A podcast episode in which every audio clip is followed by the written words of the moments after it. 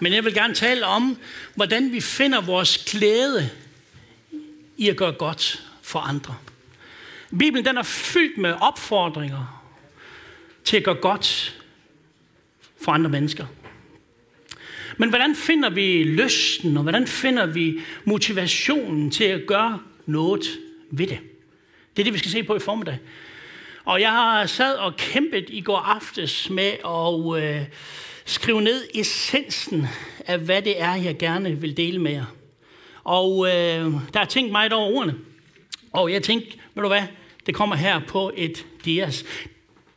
Det her, det repræsenterer kongstanken i det, jeg gerne vil dele i formiddag. Når vi finder vores glæde i Gud, vil den glæde naturligt føre til ønsket om at gøre godt mod andre. Det kristne liv bliver således en rejse, hvor glæden i Gud driver og motiverer vores handlinger af kærlighed og godhed imod andre. Amen. Nogle gange så tror jeg, at vi kristne, vi øh, sætter vognen foran hesten, forstået på den måde, at vi går straks til de her pligter, vi har. Pligten i at vise godhed imod andre. Men når tingene bliver pligtdrevet, så vil vi opleve, at lige så stille, så strander det til, og vi giver op. Det vi i stedet skal gøre, øh, det i stedet for det vi skal gøre, det er, at vi finder vores glæde for det første i Gud.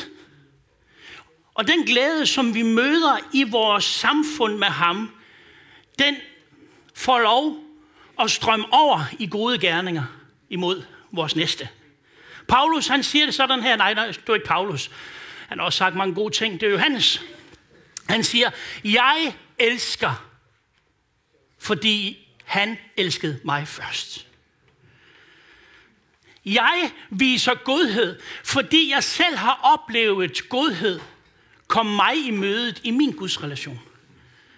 Jeg viser tålmodighed, fordi Gud selv har været i tålmodig imod mig. Jeg tilgiver andre mennesker deres overtrædelser, fordi jeg i min Guds relation selv oplever at blive tilgivet igen og igen. Jeg er noget fuld af barmhjertig, fordi jeg i min egen Guds relation møder netop den barmhjertighed og den nåde. Så når vi snakker om at gøre godt imod andre, så udspringer det. Og helt centralt, det er, at det starter, det starter i vores tætte relation med Gud. Um, vi har gang i et tema, og det blev præsenteret og øh, af vores mødeleder her, der hedder Vandre med Gud. Og øh, vi skal fortsætte i det tema her i formiddag. Formålet med temaet, det er egentlig at sætte fokus på, hvad det er, som Gud har kaldt os kristne til at leve i løbet af ugen. Fordi det at være kristen, det er ikke bare at komme i kirke. Det er simpelthen at vise Guds kærlighed og godhed i hverdagen. Der, hvor jeg er og befinder mig på din arbejdsplads, i dit studie, eller hvor end du er. At vi får lov at forkynde evangeliet. Amen. Uh, vi skal tage vores udgangspunkt i Mikas bog, kapitel 6 og vers 8. Og der står der nogle vigtige ord, vi skal læse her. Der står således, menneske, du har fået at vide, hvad der er godt, og hvad Herren kræver af dig. Du skal handle retfærdigt, vise trofast kærlighed og overvågent vandre med din Gud. Det her ord kræve, det kan godt skue lidt i vores ører, når vi hører det. Det, der er vigtigt, det er, at vi læser det i lyset af Nytestamentet. Det er ikke et krav om at gøre, der er ikke nogen krav om i det kristne liv at gøre en masse ting for at blive frelst. Eller for at for, for at få et tæt forhold til Gud. Nytestamentet gør det meget klart for den enkelte af os, at der findes kun én måde at få en tæt relation med Gud. Det er ved at tro på Jesus Kristus. Men når vi nu har fået denne tætte relation med Gud ved tro på Jesus, så forventer Gud, at vi praktiserer det, som vi har lært. Og hvad er det, vi skal praktisere? Jo, vi skal lære at handle retfærdigt. Det hørte vi om sidste søndag ved Tove Kirkeby Poulsen. Jeg kan bare opmuntre til at lytte til den prædiken, den ligger på vores Facebook-side. Det næste, vi skal gøre, det er at vise trofast kærlighed. Vise trofast kærlighed, og det er det, vi skal dykke lidt ned i i formiddag. Det hebraiske ord, der bliver brugt i teksten her, det er hesed. Hesed kan også oversættes med at elske godhed. Og jeg vil tillade mig lidt at bruge den definition i formiddag. Så det hebraiske ord hesed, det kan både oversættes at vise trofast kærlighed, men det kan også oversættes at elske godhed. Jeg vil gerne komme ind på to ting i formiddag. For det første, så vil jeg gerne vise os alle sammen den pligt, vi har til at vise andre godhed. Jeg vil tage jer igennem en del skriftsteder, hvor vi får lov at se Guds hjerte og det, som Gud udfordrer os kristne til at leve i hverdagen. Den anden tanke, som jeg vil dele med jer, det er, hvordan lærer vi så, hvordan motiveres vi til at gøre godt imod andre? For en ting er at være opmærksom på sin pligt. Det, som sømmer sig for kristne.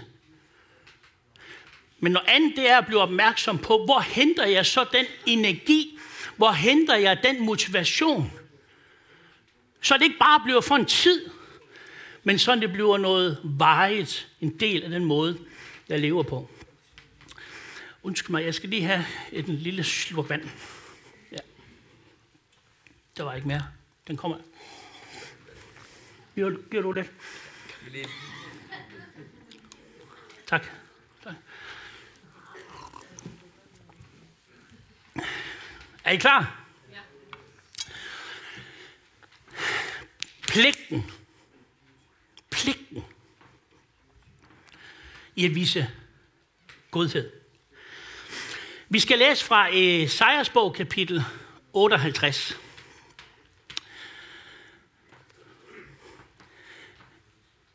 Ofte så er jeg blevet spurgt om, når folk har kommet og spurgt i forhold til min tro på Gud. Ja, men Rune, du tror på Gud. Det betyder jo så, at du ikke havde sex før ægteskab. Du ikke drikker dig i hegnet, og du ikke ryger. Og så siger jeg, jamen, de ting er faktisk rigtige. Men det er ikke der, det hele starter. Nogle gange så bliver vores forhold og relation med Gud, her sætter vi så meget fokus på alt det, som vi ikke gør, i stedet for alt det, som vi bør gøre. Og det gjorde de lige nuagtigt i Isaias bog. Her taler Esajas til en, en, til en flok religiøse øh, mennesker, som, som egentlig gjorde rigtig mange gode ting. De gik til templet, de hørte Guds ord forkyndt, og umiddelbart så alt ud til at være fryd og gammel. De overholdt endda sabbaten, og de fastede. Alt sammen ting, der taler om ting, man ikke gør. Faste. Her spiser jeg ikke. Sabbaten. Her arbejder jeg ikke. Men Gud, han ser alt det her foregå, og så siger han fra vers 6, den slags faste, som jeg ønsker, det er, at I sætter de uretfærdige anklagede fri. At I fjerner slaverens tunge byrde at I løser de undertrykte fra deres lænker. At I deler jeres mad med de sultne, og I giver husly til de hjemløse. At I sørger for tøj til dem, som intet har, og at I det hele taget gør, hvad I kan for at afhjælpe de behov, der findes lige omkring jer. Wow! Så livet som kristen handler ikke om alt det, som vi ikke gør. Nej, men snarere det, som vi bør gøre. Vi bør have en særlig omsorg for de udsatte og de hjælpeløse. Dem, som ikke kan selv. Dem skal vi have en særlig omsorg for. Esajas, han siger i kapitel 1, der siger han sådan her i vers 16. Rens jer, så I bliver skyldfri. Lad mig ikke mere se nogen form for ondskab i blandt jer. Hold op med alt det onde. Så der er altså en del i det her at leve som en kristen, at vi holder op med at gøre noget. Vi skal holde os fra ondskab. Men så skal vi ikke bare stoppe ved det. Vi skal gøre det gode. Vi skal kæmpe for retfærdigheden, som vi hørte om sidste søndag. Og hjælpe de undertrykte, de faderløse og inkerne. Så Gud forventer, at vi har en særlig omsorg for samfundets allersvageste. Zacharias, han levede cirka 150 år efter Esajas. Han siger det sådan her i hans bog, der bærer hans navn.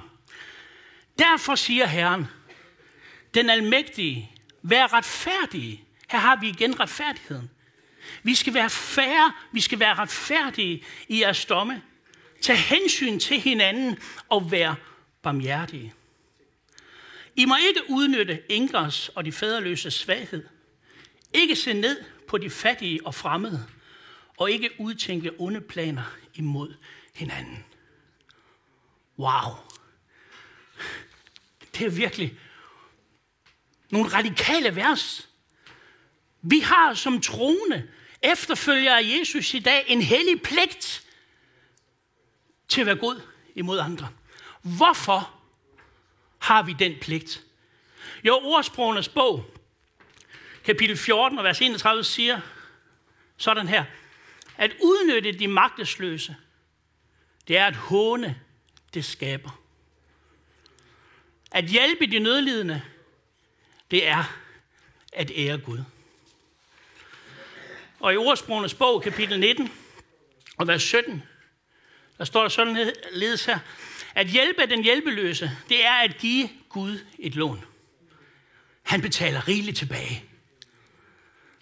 Hvorfor skal vi være gode imod andre? Fordi Gud har identificeret sig med de svage. Med dem, som har brug for hjælp. Derfor skal vi gøre det. Den, som udnytter dem, som er magtesløs, håner vores skaber. Men den, som hjælper, ærer vores skaber. Så det er det der med at gå godt, det er en helt integreret del af det at være en trone. Vi har en hellig pligt over for hinanden. Og det her med hellig pligt, det er jo ikke Immanuel Kant, filosofen fra den 17. århundrede. Han kørte mig med pligt, pligt og pligt.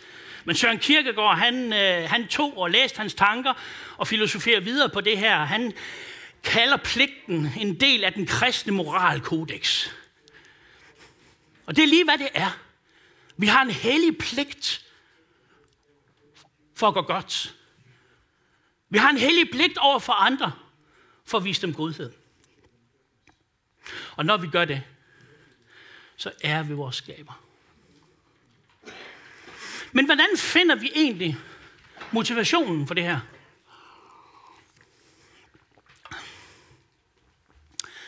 Hvordan finder vi den her motivation? Der er sådan en lommefilosof, som hedder Rune von K. Han siger det på den her måde. Når den viljestyrets pligt møder glæden, så skabes der dynamik. Fik I den? Jeg ved ikke, om jeg kan gentage. Men der kommer nogenlunde. Når den viljestyret pligt møder glæden, så skabes der dynamik og forandring. Wow. Det leder mig til det næste punkt. Fordi hvordan var det, vi finder den motivation, lyst til at gøre godt for andre? Vi er opmærksom på, at vi har en pligt. Det er folk på din arbejdsplads, eller som, som, uanset hvor du er i løbet af ugen, så er der mennesker, der har behov. Der er mennesker, der har brug for hjælp. Men hvordan finder vi energien, motivationen, glæden i at gøre godt? Jo, Elaine, Elaine Scary, hun er en professor ved Harvard. Hun har, hun har skrevet en smuk bog, der hedder The Beauty on Being Just.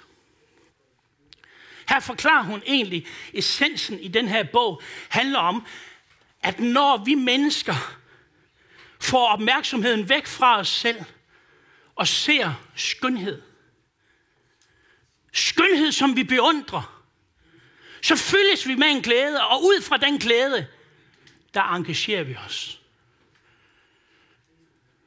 Hun har fået mange hug i filosofisk kredse for at have skrevet den bog. Jeg ved ikke, om det er sådan, men øh, der er nogle vigtige pointer i den. Og hun kommer med en illustration i den her bog. Og hun beskriver om, hvordan hun som ung tog en uddannelse på college. Og for, i forbindelse med den her uddannelse, så skulle hun have nogle musiske fag, hvor hun skulle lytte og studere Mozart og Bach og alle de her store komponister. Og hun gjorde jo simpelthen sin pligt. Fordi hun skulle jo bestå det her kursus. Hun skulle kunne bestå det her kursus for at kunne få en uddannelse. For at få en uddannelse, så skulle hun jo have, have mulighed for, når hun havde den uddannelse, så at tjene nogle penge osv. Så hun gjorde det ud fra pligt. Men da hun vokser op, der begynder hun at se skønheden i Mozart. Og nu blev det lige pludselig ikke en pligt. Nu blev det hendes hjertes lyst, og endda noget, hun gav penge for. Og lytte til. Så hvad var det? Jo, da hun pludselig så skønheden, hun blev berundret. så fyldtes hun med glæde. Jeg ved ikke, om øh, teorien den holder. Man kan også sige, at der var mange nazister, der lyttede til Bach og Mozart. Men de begyndte ikke lige at engagere sig positivt i at øge retfærdighed i samfundet. Så hun har fået mange hug for det her. Hun sagde, hvad er det så for en skønhed, vi betragter? Jo, men så mente hun jo i den bog her, det var både kunst og alle mulige andre. Men jeg skal fortælle dig, og jeg er faktisk kommet her i dag for at fortælle dig om en skønhed. Hans navn er Jesus. Når vi får, når vi får opmærksomheden væk fra os selv, ud på ham, så vil vores hjerte fyldes med glæde. I en sådan grad, at jeg ikke kan lade være med at engagere mig. Amen. Vi skal gøre godt. Og når vi ser Jesu liv i Nye Testamente, så ser vi netop, at han gjorde det der. Han gjorde godt og lagde vægt på at gøre godt. På et tidspunkt så tager han farisæerne til side, og så giver han dem en ordentlig en, der falder virkelig brændende af. Og så siger jeg, prøv at høre her, farisæer. Ved I hvad, I betaler tiende af mønt og dild og kommen og alle mulige urter. Men I forsømmer det i loven, der var jeg højere. Ret, barmhjertighed og troskab. Det ene skal I gøre. Betal jeres tiende, men I skal ikke forsømme det andet. Og så fortæller Jesus en historie. Lidt senere, han fortæller en historie om to grupper mennesker. Og den ene gruppe siger til her siger Jesus til gruppen, jeg var tørstig, og I gav mig at drikke.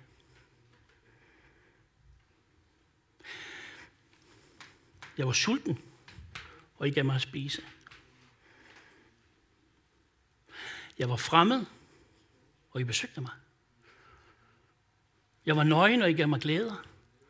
Jeg var syg, og I besøgte mig. Jeg var i fængsel. Og så vil den, den gruppe sige, jamen herre, hvornår gav vi dig at drikke? Hvornår gav vi dig at spise? Hvornår Besøgte vi dig?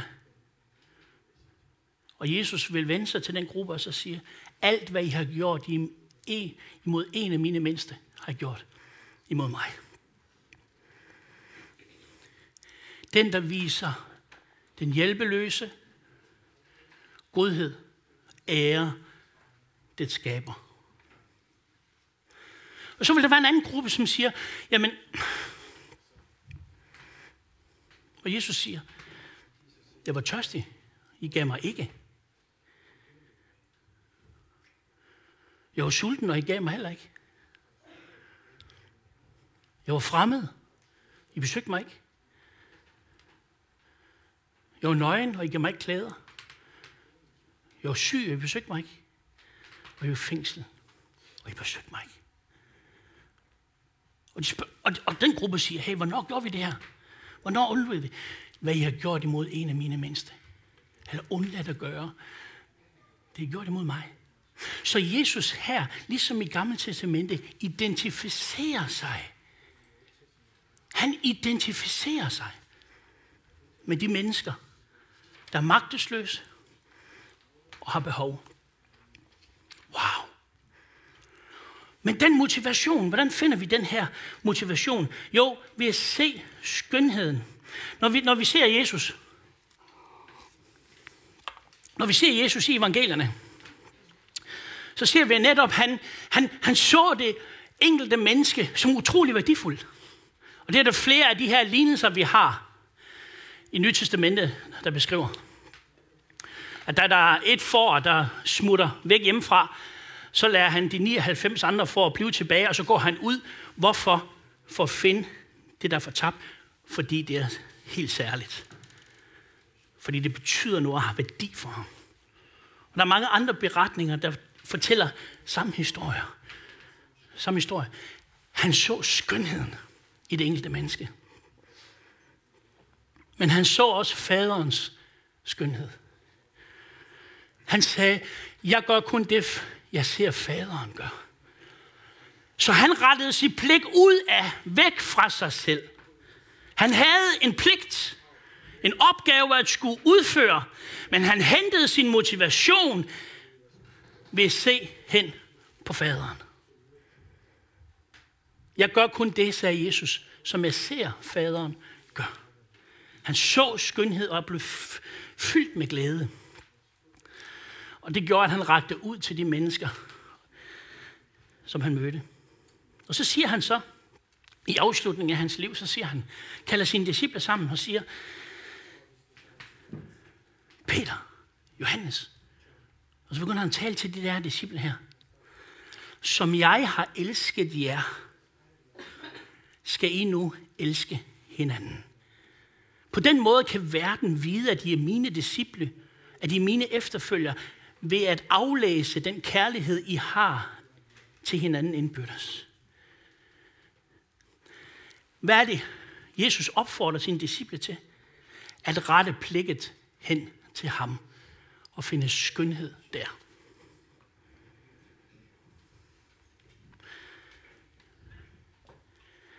Det er kun i vores relation med Gud, vi finder en varig glæde i at gøre godt.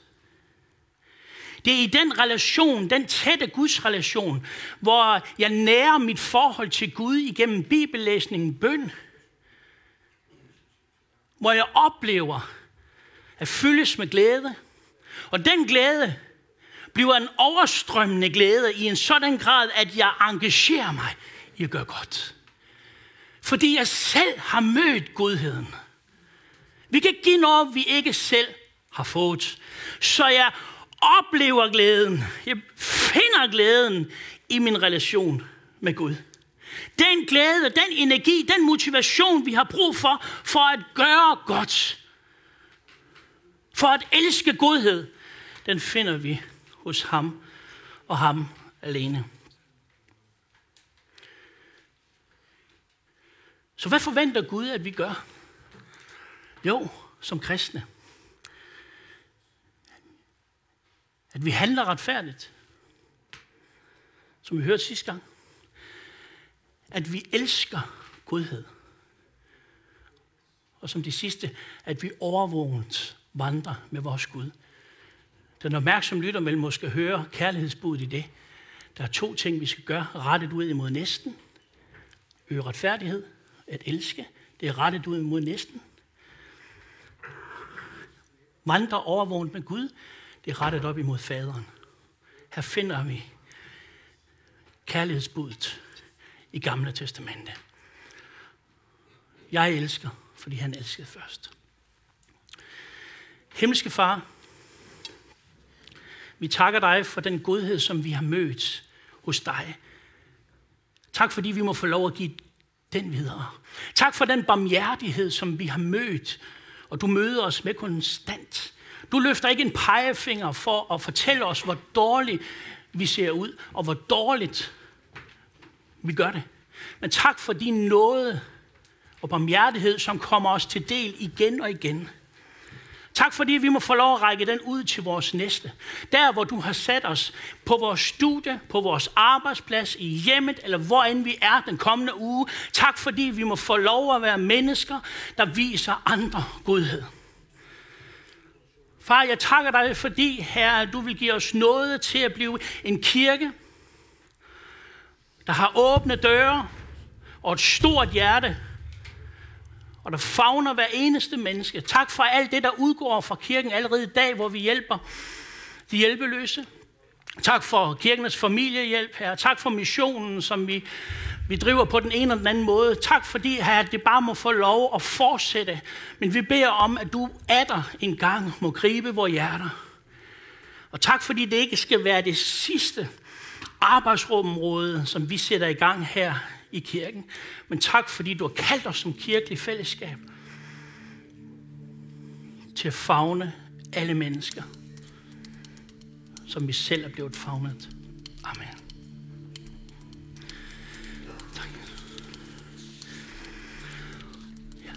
Vi skal ikke afslutte vores gudstjeneste, uden at give dig, der sidder her i dag, eller måske ser med hjemmefra, en mulighed for at sige ja til Jesus.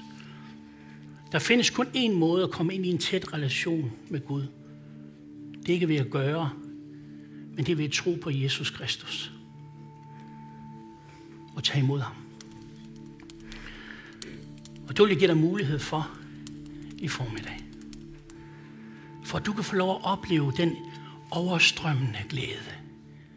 Den barmhjertighed og noget, som jeg taler om.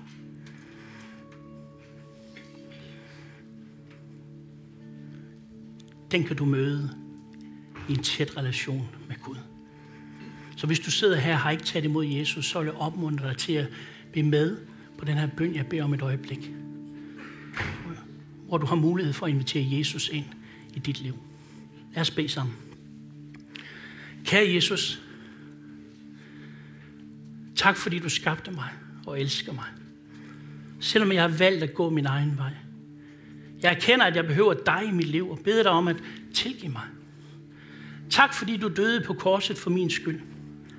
Jeg ønsker at følge dig. Kom ind i mit liv og gør mig til et nyt menneske.